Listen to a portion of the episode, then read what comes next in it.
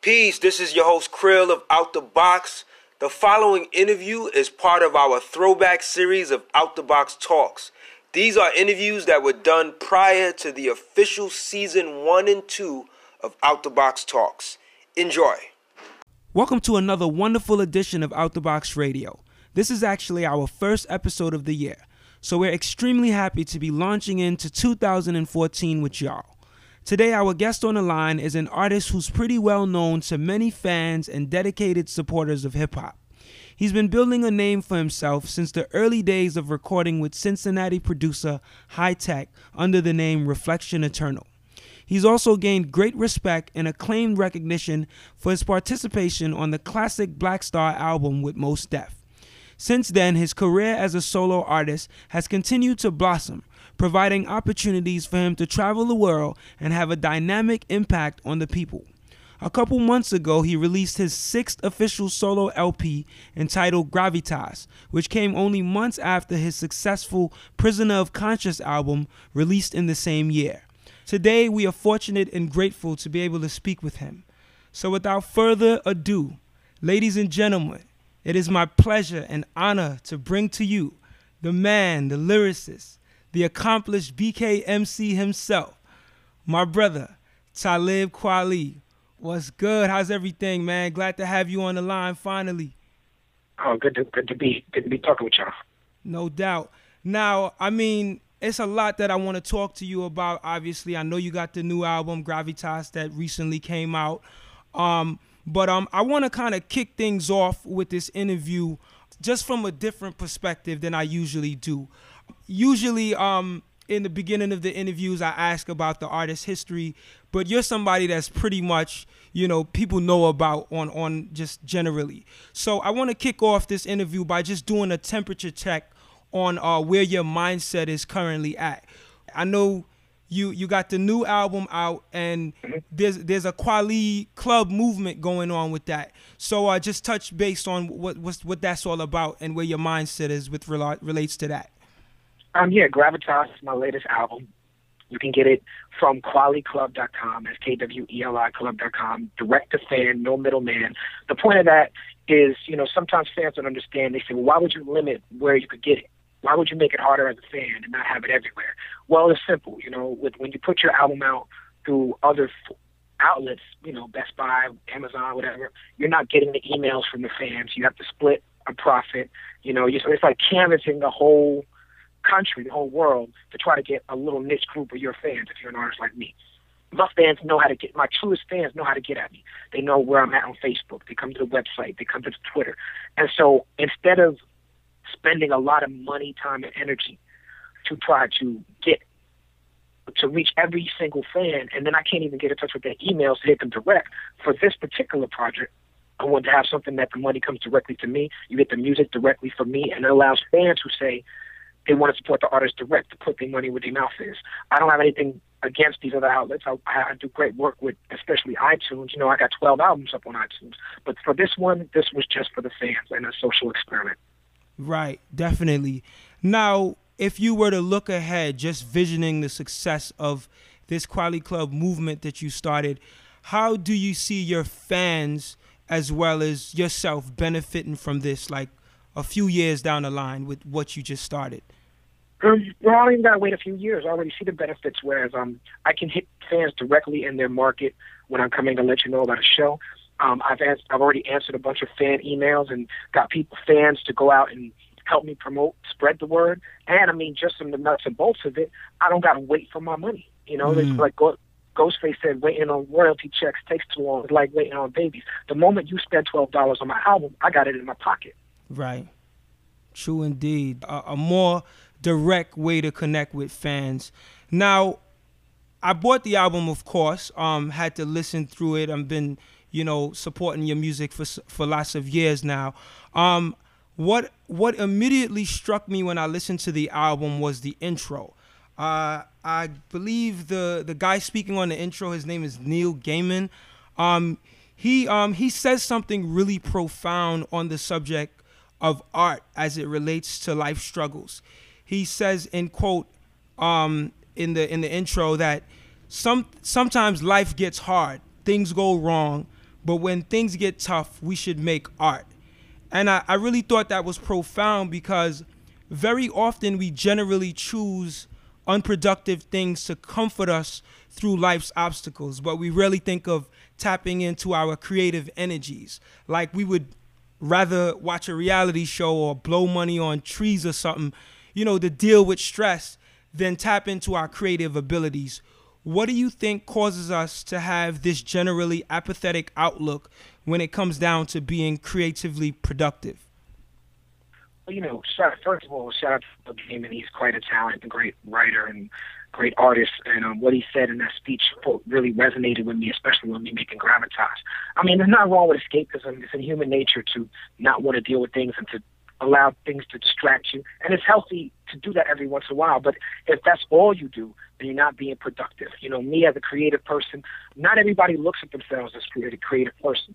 Person, even though everyone is creative as something, but if you identify as a creative, then you can't just put it in your Twitter bio. You actually have to do. You know, mm. you, have, you have to get up and actually do it. You know, you see people with all types of things in their social media bios, and that besides put those titles in their bios, they're not really doing nothing to, in that direction. Mm-hmm. You know, it's mm-hmm. just it's something that you know the truest artists in the world are the ones who who are doing it whether they get paid for it or not. Those are the artists that I have the, the most respect for. Definitely. And what would you say it would take for us to t- turn the tables around and make a progressive change mentally? Um, I think when, as far as what we're talking about, yes, as consumers, all of us as consumers, we are people who claim to love hip hop. I'm sure you, I'm sure you do your radio show because you love hip hop. You know, right. I'm sure you you have this discussion because you love hip hop. I I love hip hop too. I'm sure Ebro Hot 97 loves hip hop. I'm sure Juicy J, Lil Wayne, and them love hip hop, right? You know, mm-hmm. so as fans, you know, and so everyone does what does their part. You do your little radio show, you know, I do my little raps, you know. But as consumers, we're all fans as well. It's it's on us to right. support artists that speak to us, to to turn off the radio when it's some nonsense we don't want to hear, and and request stuff we want to hear, to to to vote with for for our favorite artists with our dollars. When the internet came, a lot of fans of hip hop who who don't like mainstream or corporate hip hop, they stopped paying attention to mainstream radio and right. TV. And so you used to see a conscious element on MTV, but those fans don't go there anymore. They go to the internet. And so right. that's fine. There's nothing wrong with that. But then a lot of energy is wasted on well, why don't they play another? Because y'all don't support that. Right. You know what I'm saying? They, they, they, it's just it's a nuts and bolts thing. People like to romanticize and say, oh, there's some conspiracy against conscious. No, the conspiracy goes far beyond any music industry thing. It's, it's in us to to um you know, it's it's it's definitely something that's in us that's self-loathing and self and very it's very self-destructive that uh, makes us be dismissive of messages in our music. Um, you know, when and and and it makes us complain about not receiving them instead of making sure we receive them. It's on right. us. Like when James Brown did "I'm Black and I'm Proud," it wasn't because he woke up and had a revelation. It's because community demanded, "Hey, you rep for the community." The community mm-hmm. got to demand that the artists rep for them. The artists are not the leaders. Well said, brother. Well said. Now, um, I also want to uh just move a little forward to to to also note that um you put out two albums in 2013, the latter being Gravitas, of course, but the first being titled Prisoner of Conscious. And I found that title to be interesting due to the fact that the word conscious has been a label that has seemed to stick with you throughout your career. Now, I gotta say, when I first learned that you weren't too receptive of the term, I was a little surprised because if you really think about it, conscious is actually a very positive word. Oh, and, and I'm very, I'm very respectful. I love being considered a conscious artist. Right. Don't, don't I love it. So I really wanted to just um give you that that opportunity to really speak on um you know the the issue you had exactly with the with being called a conscious rapper because as you as you know as most people know to be conscious is to be awake so what what exactly was your issue with being called a conscious rapper I don't have any issue with it. I love it. I wear it as a badge of pride. You know, what what what could be greater? You know, what could be a greater asset to the hip hop community than a conscious rapper? Like I love it. When I say prisoner conscious, I'm not talking about what I think. I'm talking about what other people think. Mm-hmm. There's people who try to put artists in a box you know, Jay Z is a prisoner of materialism. You know what I'm saying? Like Mm. Ice Cube could be considered a prisoner of gangster rap, where they see you as one thing, and so they don't want to accept anything else from you. And so, as an artist, it's a it's a conflict of interest. As an artist, my nature is to be everything I can be. So if everyone says, "Well, you're just this type of artist. You can't make this type of song. You can't," I have range. I can do whatever. So yeah, I'm a conscious artist. But there are days that I'm not conscious, and days that, and, and you're going to hear that reflected in my music. There's days when when I want to talk about sex or violence, even if I give it my own spin. So Right. to to to put an artist in a box and say that they're just one thing, that goes against every artistic nature that I have. And then Mhm. what we have now is we have a trend in hip hop where that's that box is not it's not even just putting me in that box, but it's also putting me in that box and putting that box in a space where people are saying it's condescending and corny. Where people Right. are saying conscious rap is not something that people want to hear or listen. I'm not gonna let you box me in like that. There's Right. people who listen to gangster rap and ratchet stuff that need to hear me. And if Right. they get a chance to hear me, they're gonna like it. But it needs to be put in front of them. And if you put me in a conscious box and then say I don't listen to conscious, I'm not gonna allow you to do that to me as an artist. Right, right, right. I'm I'm glad I, you. I mean, trust me, my music is conscious, and it's and I'm proud of it. Definitely. That's great to hear, man. And I'm not saying I'm not saying that you don't you know you don't understand the the importance of the term you know but i've always kind of like with interviews you've done or just maybe hearing you speak out on it like i knew it was always like don't put me in that box but i i i actually embrace the fact that you know someone can be a conscious rapper you know and not look at it like it's actually someone putting you in a box you know See, it's my job as an artist to not allow the fans to lead me, but to lead the fans. You know, Mhm. it's like, like again, like I, I embrace being a conscious artist, right? But Mhm. I would have listened to my fans, right? And, and, they, and be every song be conscious, and every time I do an interview, I'm talking about the conscious thing, and I'm always trying to teach or preach. I would get corny and played out real quick. Right. I have to survive in this business, and I know what I got to do. So I prefer to look at myself as just an artist. I'm a musician. I'm an artist. I consider J. Cole a conscious artist. I consider Kendrick Lamar a conscious artist because Mhm. they, they are honest in their craft. Do you? definitely i do too as They well definitely do, but no one. But they don't deal with that stigmatism and that label. It doesn't mean Mm. that they're not conscious artists, but they're allowed to just be who they are. Kanye Right. West made one of the most conscious rap art albums of the year. And they consider him the epitome of everything that's wrong with rap on these blogs and on TMZ. He's the only one talking about the prison system. He talking about black skinheads. He's a conscious rapper. Mhm. Every song Kanye West makes, whether it's about racism or not, he talks about racism in it. Mm. You know what I'm saying? Every song he makes, and that's hands down. But people get caught up in the images. Like Watch Right. the Throne was one of the most conscious hip hop albums I heard in a long time. But people was caught up in the branding and who who these guys are sleeping with and what they wearing, Mhm. other than what the music was. A lot of people missed the consciousness on that album Mm. because of the labels, because of how things are labeled. Right, definitely. So my thing is, and I don't want to beat this question to the ground. I want to get up off It's, of it, it's a but great question because a lot of a lot of you. It's a great question because I'm glad I had a chance to speak on this because a lot of people do get it twisted when I Right. name my album "Prisoner Conscious" or when I make these statements. yeah, that and that was what was so important when I when I heard that you were naming it that. Um, yeah, like like I was saying, I don't want to beat it to the ground, but what would you say? Then created this. Why someone like J. Cole or Kanye can't be viewed as this, but you have been viewed and put in that box. What what has been the culprit behind you being viewed this way? I don't think it's necessarily a culprit. My my brand and what I do has been associated with a movement. I came in the game with Rawkus Records, Mos Def, Quality, Black Star. You know, I went out and, and did my own thing. You know, uh, Quality and Reflection Eternal, all the work that I've done. But I came in associated with a brand and a time hip hop, and uh, independent versus commercial thing, and a conscious underground versus pop and thing. And people embraced those elements of, of my early work of Black Star, Reflection, Eternal, Equality. So I gotta. That's why I can't never denounce it. I gotta own it. People see me as conscious because that's what I represented in this business. But at the same time, I gotta be careful to not let myself get pigeonholed to whereas I become it becomes about me being conscious and not me being an artist because then no one cares about the music. I gotta remind people constantly. I'm glad you like the lyrics. I appreciate that. However, you would not like me if I wasn't dope. You would not Mm. like me if you didn't think I could eat all these rappers conscious or not. True indeed. not like me if I didn't work with producers like Kanye and Dilla and Madlib and Hi-Tek and the best in the business. So you have to respect what I do musically and artistically beyond the consciousness because the conscious is only valuable in the music when the music sounds and feels good. So I, I, I struggle to, I strive to make make sure that people understand that. True indeed. And I thank you for clarifying that. So, um, Kweli, what I want to do is actually go into a song from the Gravitas album. This one is actually featuring uh, Abby Dobson. It's called State of Grace. It was one of the tracks that really stood out to me um, when I first started listening to the album. So let's actually take a break to go into that. It's called State of Grace featuring Abby Dobson right here on Out the Box Radio, Talib Kweli. Check it out. From the top, from the top, from the top, from the top. Uh. From the top, from the top, from the top, from the top, from the state of grace.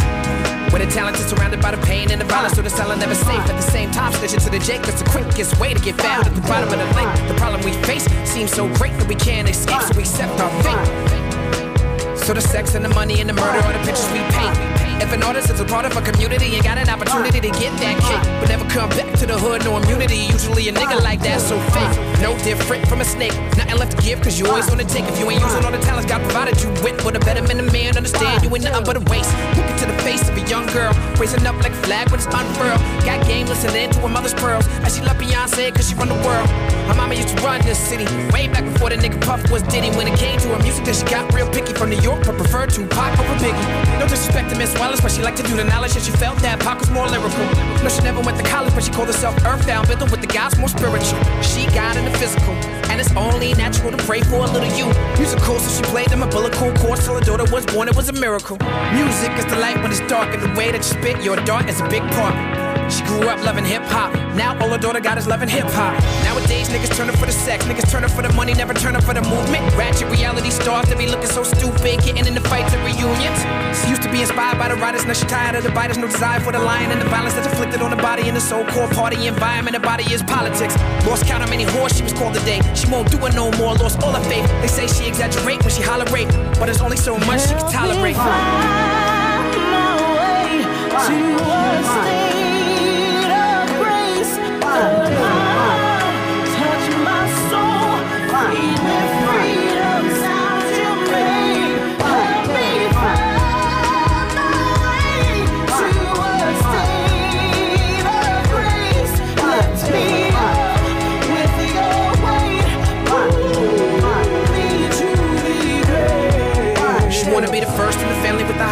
education. Her entire graduation was a dire situation. Did a paper on the state of the hip hop generation, but no longer felt a part of the conversation. Used to be, I'm a ride or die chick. B.I.G. with the me and my bitch, no objections, being an object. Major label, seeing a profit. She ain't never been a bitch or a hoe, but she used to sing along when she heard it in a song. She used to be front row at the shows till she overdosed on the testosterone. Her favorite rapper invited her backstage with a stage, but she felt like she really ain't belong. When she would've let him hit this nigga called her a bitch, she erased all her songs from the phone. Who you fuck with, so the garbage you stuck with, you can bump it or dump it. The artist she trusted just broke her heart, so misogynistic and disgusted. She tried not to judge him, and her heart she still loved him, and the way that he lusted a part of his suffering. And this young man clearly not ready for the harder discussion. Female MC acting more like a dude than a dude do. Only if you knew. I know a few who flow crazier than if you flew over the nest of the cuckoo. But she never gonna hear them in the mix of the new attitude. Taking cues from the radio, playing that doo doo. She on D'Angelo Pandora station, playing that voodoo. Who knew? To a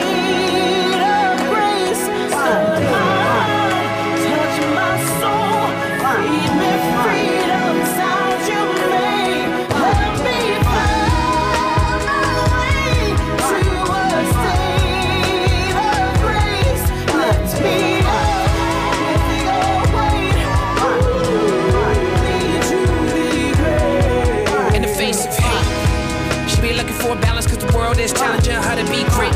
I see lyrics as colors and shapes. Put it on tape, let her know I can relate. When you wish you could switch the way that you look and your nose was smaller and your hair was straight. When you got no faith, when you hate yourself, when you hate your race, let's get to the core. Our sister's worth more than grinding on the wall half naked. She a bitch, she a whore, and you rich, and you shit on the poor and all of your records and asking to buy it. Why should I support music that constantly disrespects me and make you dismissive of the efforts of those who get left with the charge of repping it correctly? When it's free online or in the cloud. Ain't no need to touch the radio dial. You wonder why you don't hear those sounds on the air, and it's clear that the sales go down. Down by Lord and you found the poor. You on a message board and you sounding off. These niggas gain the whole world, but what's the cost? No wonder why these niggas be sounding lost. Rhyming is a memory. These elite line rap niggas is designed by the enemy. Stop giving them your soul, gift wrap, pre-packaged, fabricated shit rap. Running through you like fast food, Big Macs. You don't want no problems, fix that. All the time that you spent listening to that bullshit, now you ain't never gonna get back.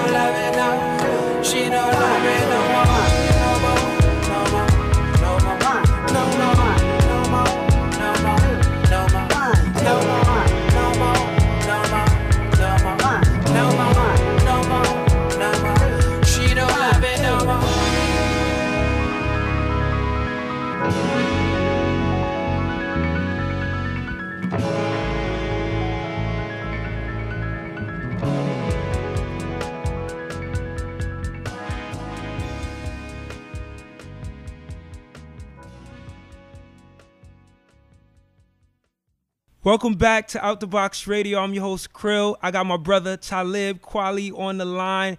It feels like it's been forever. I'm trying to get you in for an interview, so I'm really delightful to have you here with me. Um, word I'm, up, trying, I'm word up. definitely trying to. cut- I'm, I'm definitely trying to cut down on my interviews. I do a lot of interviews. I've done a lot of interviews in my past. Right now, I'm trying to be selective and do the ones that I know I'm gonna get the good questions for. Listen, man, I'm glad you came this way. For real, for real. So, um, I mean, I I want to talk about um a recent double XL interview that um uh featured uh the now elected New York Mayor Bill De Blasio. He uh mentioned you among a couple other astute rappers as someone he would like to connect with. He he's quoted in the interview saying, "I'd also like to connect with Talib Kweli. He grew up in Park Slope, where my wife and I lived and raised our two children. He has a strong social conscience." Just out of curiosity, how did that make you feel when you originally heard it? Uh, it made me feel like I was doing the right things. You know, I, I'm I'm definitely a fixture of Park Slope, Brooklyn. Anybody who knows my history knows, you know, that's where I come from. You know, I was I was happy to see uh, the homie Bill get elected. You know what I'm saying? I, I definitely he was reaching out to me during the campaign. I just try, to really stay away from endorsing politicians. You know, during the campaigns. Um, you know, um, until you know because because I'm I'm you know for a lot of reasons that we can get into later. But I was I was rooting for him. You know what I'm saying? And I was I was like, okay, I you know I, you know I voted for him, and I was I'm glad he got elected. And um, you know I I haven't been in a city, you know, and enough time to really chop it up. But yeah, I'm gonna go up to Gracie Mansion as soon as I get back and go knock on the door. I'll be like, what's up? I'm here. Wow, you rarely ever hear hip hop artists talking about going up to Gracie Mansion, which leads You me to my Bun B about to run for the mayor of Houston. I heard in the rumor mill. wow. That's what's up.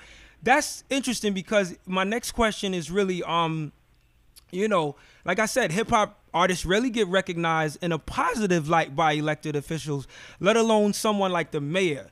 So my question is, do you see any way in which hip hop can actually work alongside someone like a De Blasio or someone in political office who's actually been inspired by rap to make a positive impact on the people? I mean, I'm not going to front. It's slightly scary for me because I come from counterculture, and I come from a culture. I grew up in a New York City where we didn't we didn't fuck with the mayor like that. You know what I'm saying? So it's like it's like this is a different mentality for me as an adult. You know, as a, someone who people are looking at as you know a little like a someone in the community who's been there for a minute. I'm not just some young rapper dude, you know, from from Brooklyn. I have some some time put in, right? So I got to look at my responsibility in the community different. Um, I, you know, I, I, I'm I'm known for speaking out against, you know, or not speaking out against, but saying that I don't vote. You know, um, right. and you know, for, for years I've, I've said that. If people ask me, I wasn't trying to push my agenda on nobody else, but I just didn't feel like the options that were presented to us were worthy of our time, and I didn't feel like the, the voting fixed the system at all. I don't believe in the lesser to evil. Uh, in Obama, when he first ran in 08, that changed my viewpoint a little bit. Also, reading Manning Marable's book about Malcolm X, we talked about Malcolm learning how to, you know, work the vote with Adam Clayton Powell, you know, and how they informed voting blocks in Harlem and were able to get some things done in Harlem because they were able to galvanize the people to all move as a voting block. To me, that was intriguing. I'm like, okay, if I find a politician who's moving like that, that's something I could get behind. You know what I'm Right. saying? So, um, so you know, I, I haven't quite seen those politicians yet. I feel like we need to raise those politicians in the community. But I'm excited about the opportunity to maybe chop it up with with Mayor De Blasio and and figure out my role in the community in in in, in light of what I know about what the power of voting can do. You know, Wow. I, I Right. still don't think the individual vote means anything. You know, I just think that's fact. I think the electoral college, especially presidential elections, when you talk about local elections, it means a little bit more. School boards, assembly, that means a little bit more. But presidential elections, that's a popularity contest. Has mm-hmm. nothing to do with individual vote. You know, like things are already decided before beforehand. But, but yeah, I mean, there are ways and strategies to use the vote to advance the people, and that's what I feel like I need to do at this stage in my life. Is if I'm going to involve myself like that. Definitely. Now you just mentioned that you have a little history with you know um you know politics in the past, and I I I I think I found out that um your younger brother was in was involved in politics or something like that. What's your history um with you know doing groundwork uh, on a political level that people might not know about?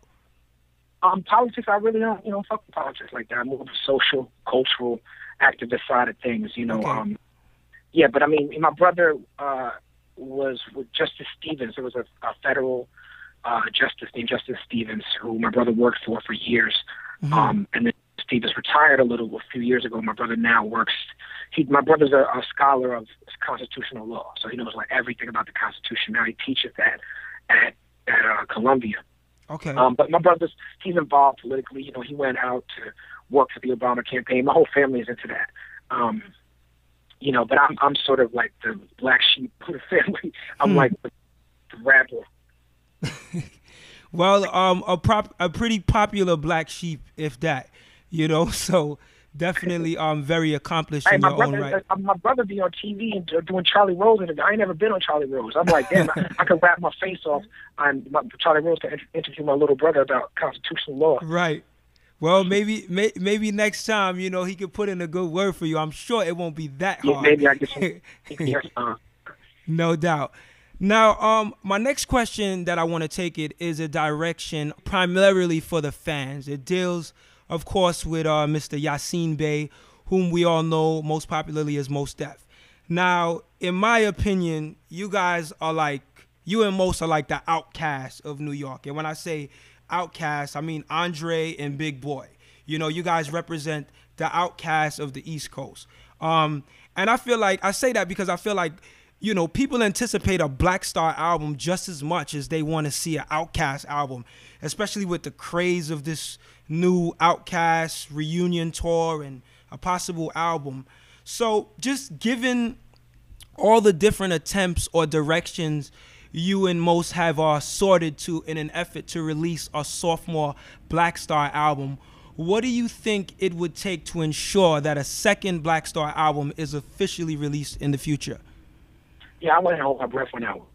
You know, um, a Black Star album is, is, you know, as a fan of Black Star, I'd like to see that, you know, but it may or may not be in the cards. And and the reason why people like it so much is people want to hear it so much because they love the first album. There's no guarantee that we're going to guarantee that we're going to duplicate the sound or feel or success of it. If we do it, hopefully we do. But if, if I, I would encourage fans to focus more on what we've, what you know, instead of saying give us more, give us more, focus on what we've been giving. Mos Def has had a stellar solo career, as, as ha, have I. We've done songs together. We still do shows together. You know, that album is something special, and it should be looked at. I'm, I'm, I'm happy that fans love it the way they do, but you know, there's there's a lot of music that we've put out, and I'm not saying you have to be a fan, but you know, you know, like to me, it's like when I look at somebody like Lauryn Hill, she gave me miseducation. You know what I'm saying? Like Mm-hmm. I don't care if she wants to come out and play guitar or acapella or, or acoustic guitar. I don't care if the Fugees ever get back together. They gave me the score already. But maybe I'm biased because I'm I'm I'm on the other side of it. You know what I'm saying? But that's that's how I look at it. Something giving me something I love that much. It's hard for me to be like, ah, give me more. You know what I'm saying? Okay, but to just to reiterate the question again, um, if I if I had to challenge you to think a little bit more about it, what do you say? What do you think it would take for that to happen? However, I wouldn't be safe. I had that answer, it would have happened already. okay, okay, I'll take that. I'll definitely take that. uh, and you know, I'm only asking because I'm sure you get a lot of fans and a lot of people that have followed you since that time that want to see that happen. And we've seen you guys on Rock the Bells, you know, really hyping us up. So you know, we was looking. But I, Yeah, I, I just I just say I just say like this, like you know, with me, I mean, you look at look at what how you know me and me, me and Yasiin, we um we we create at different paces, and so I think people I think fans can look at my pace and know that if it was up to me, we would have a new album out. But it's it's a group, you know, so it's like. We, you, we have to respect each other's time and space and how we want to create. And the, and for me, it, would- it would be whack for me to be like, oh, we need to, because you know, we we started out as friends. We still get to perform from it all the time. So to me, it's never something I miss. Maybe because I'm in the group. You know what I'm saying? Mm-hmm. But I, I get how fans. Because what's interesting about Black Star is we perform every year, all the time. But every performance is billed as Black Star reunion, like we don't never perform. And I Right. think that's interesting because that's something that we make fun of. It's like this is not really a reunion, but that's how it's always sold because that's how it's been romanticized. Right. Well, while we're on the topic of Mos Def, and I thank you for that input and that information in regards to Black Star. While we're on the topic of Mos and Black Star, tell us a little bit. What's um? I mean, I haven't heard much from the brother since you guys put out the sophomore um Reflection Eternal album. But what's going on with Hi-Tek? Are you and him are going to be doing anything c- coming up in the future? um, God willing, Hi-Tek has always been one of my favorite producers. You know, we put out the, the first Reflection Eternal through my situation with Rawkus. We put out the second one through my situation with Warner Brothers. So my track record is I've always, created a situation for me and Hi-Tek to get our music out. Um, and I always attempt to work with him. There's been plenty of albums that I have had, you know, that have Hi-Tek on them that he's not, you know, that are not Reflection Eternal albums. So, you know, I always try to work with him. But people work at different paces, you know, and people work in different capacities. And you know, you can't. I can't sit around and wait for somebody. As much as I enjoy working with them, I can just try my best to work with them as often as possible. And that's what I've that's what I've done with High Tech. And I, I feel like I've been very blessed. I, I feel like we have two incredible albums. I'm proud of both of those albums. Mm-hmm. On top of the songs we have together, his solo project in my in mine. Indeed. Now, Hi-Tek, obviously being one of the producers that you've built a great chemistry with, but in addition to him, you've actually worked with quite a bit of other producers, most of them really talented, but not really known in the mainstream. And I mean, you've worked with cats like Madlib, Dilla, S1, recently Lord Quest of Canada, and of course, Madlib's brother Ono. What do you look for in a producer when it comes to choosing beats?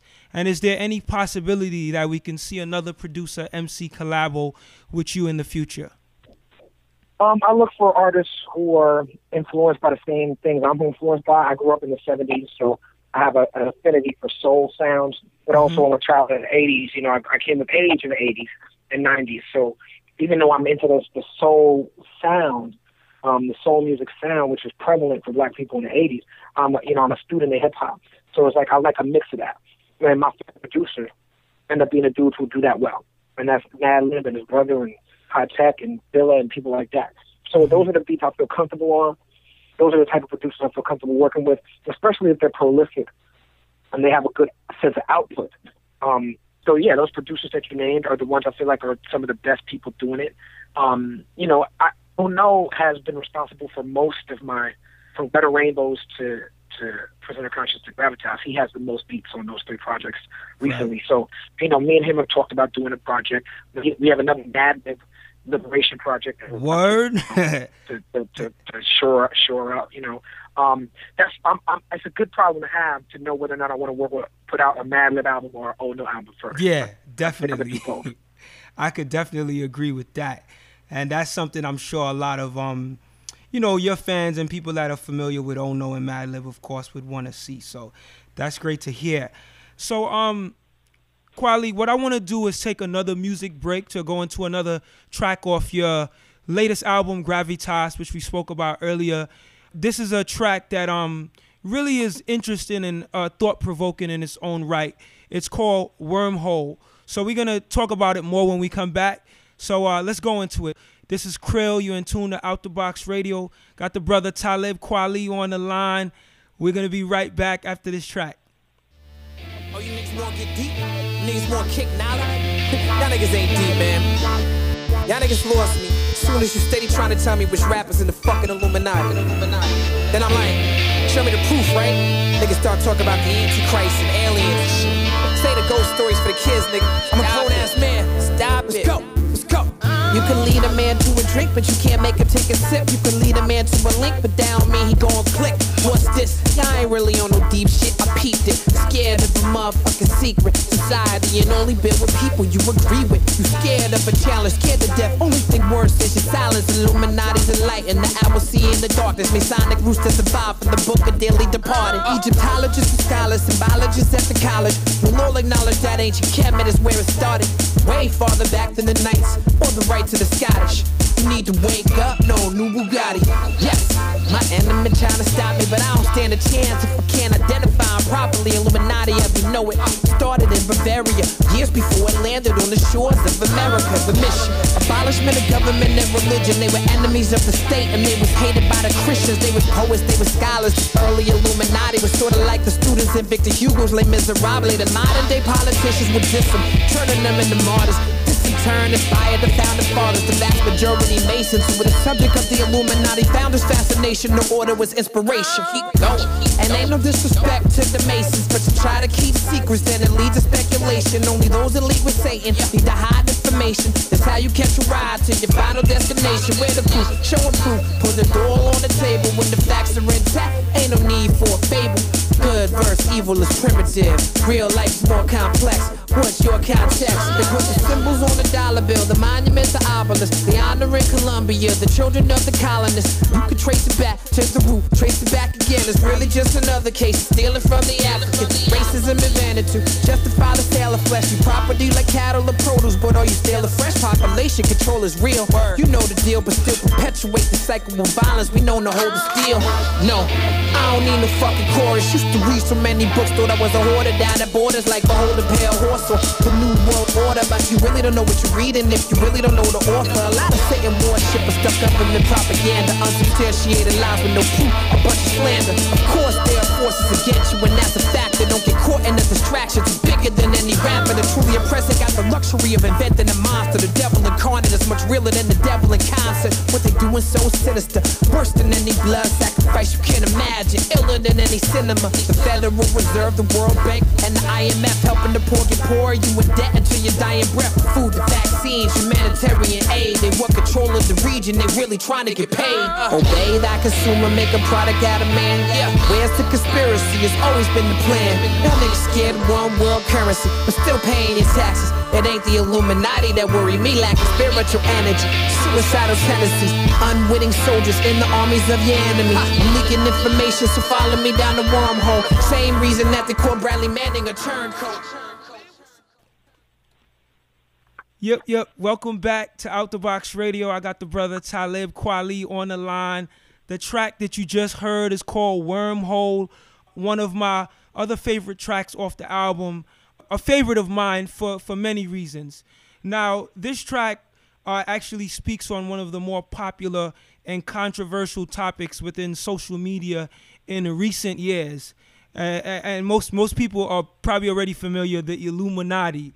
All right, so um, uh, on this track, uh, you have a line that goes, "My enemy is trying to stop me, but I don't stand a chance if I can't identify them properly." And I thought that that point was really important to note because it's true when when this whole Illuminati craze started influencing people, I don't think much of us really took the time to study the term or even just the origins and true history behind it. Now, if you were to look at this from a holistic perspective in terms of how it affects the people, What do you think makes this perception that people have about entertainers being in the Illuminati so dangerous? Um, I just I think that misinformation can be far more dangerous than lack of information. I far far rather somebody not know shit than know a bunch of nonsense that they try to convince me. And um, in in in, in that case, what would you say um should be more important subjects that we as fans or just listeners of music that get caught up on in this? What should we be focusing on to help uplift and propel us forward as a people? Well, the things that people are worried about, you know, population control, one world government, stuff like that, uh, lack of privacy, um, those things are real. But Kanye West and Jay Z don't have shit to do with it. You know, like it's a ruling class that's enacting these things on these people, and they, people have to be willing to fight against the ruling class. You have people who don't know about the Arab Spring, don't know anything about Edward Snowden, don't know anything about what Occupy Wall Street was talking about, but are trying to convince you that Rihanna is doing symbolism in her videos. It's just ridiculous. Mm-hmm.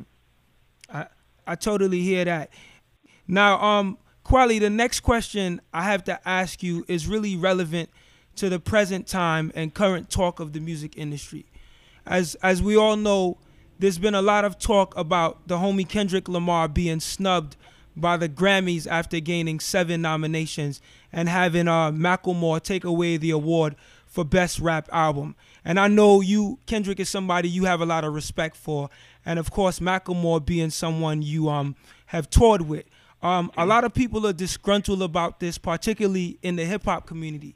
So my question is, for these people, do you feel like this response against this award was necessary or even made sense for us to express our anger about giving the history of the Grammys?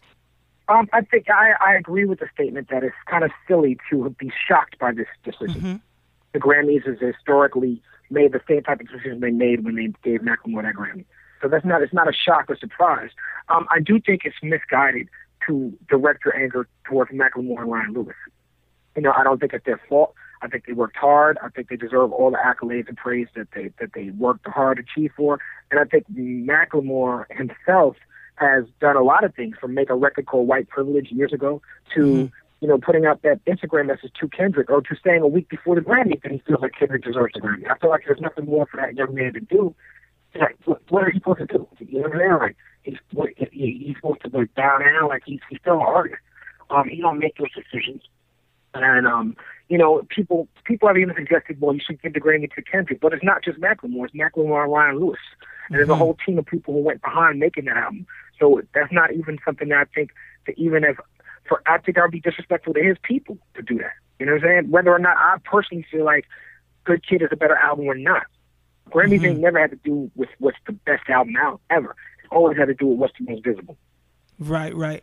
And I thought it was interesting that Macklemore himself felt as though he um he shouldn't have won that award, the rap album award I'm talking about particularly. Um Yeah, so- I mean, people have people have suggested that that's disingenuous of him or insincere, but I think that's um, I think that's that's a misguided suggestion because for you to suggest and you've never been in that position. Right, right, right. Definitely. So I mean, m- moving forward on this subject, um, th- I mean, obviously this is something that you know has kind of happened quite a lot before in the past. What do you think our perception should be on like award shows like the Grammy and and, and situations like this? Because I'm sure I this mean, will I'm- probably happen again. I'm still on. The, I'm still on my Chuck D. Chuck D said 20 years ago, "Who gives a fuck about a god, goddamn Grammy?" I'm still on that. Jay Z 15 years ago was boycotting the Grammys. Like I'm still on that. Like I give a fuck about the Grammys. Like I don't see how people even give it that much weight. Give it way less weight. All that time and energy you spend and no one complaining about it, go out and buy Kendrick's album in the droves that people bought Macklemore's album. in. We have mm. the buying power. We have the spending power. Spend vote with your dollars. You know, make Kendrick as visible. If you that concerned, make Kendrick as visible as a community. We need to make Kendrick. People didn't buy Kendrick's album in the way that people bought Macklemore's album. Now, you want to say that well, the white community has more money. That's okay. Yeah, that's true.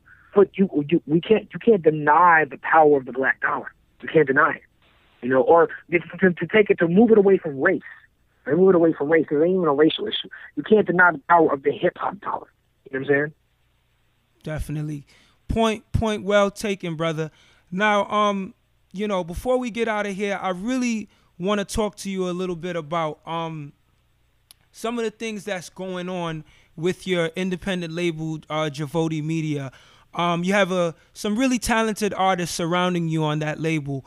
Uh, names like Reese and Cory Mo. They're all doing some really dope things with their music.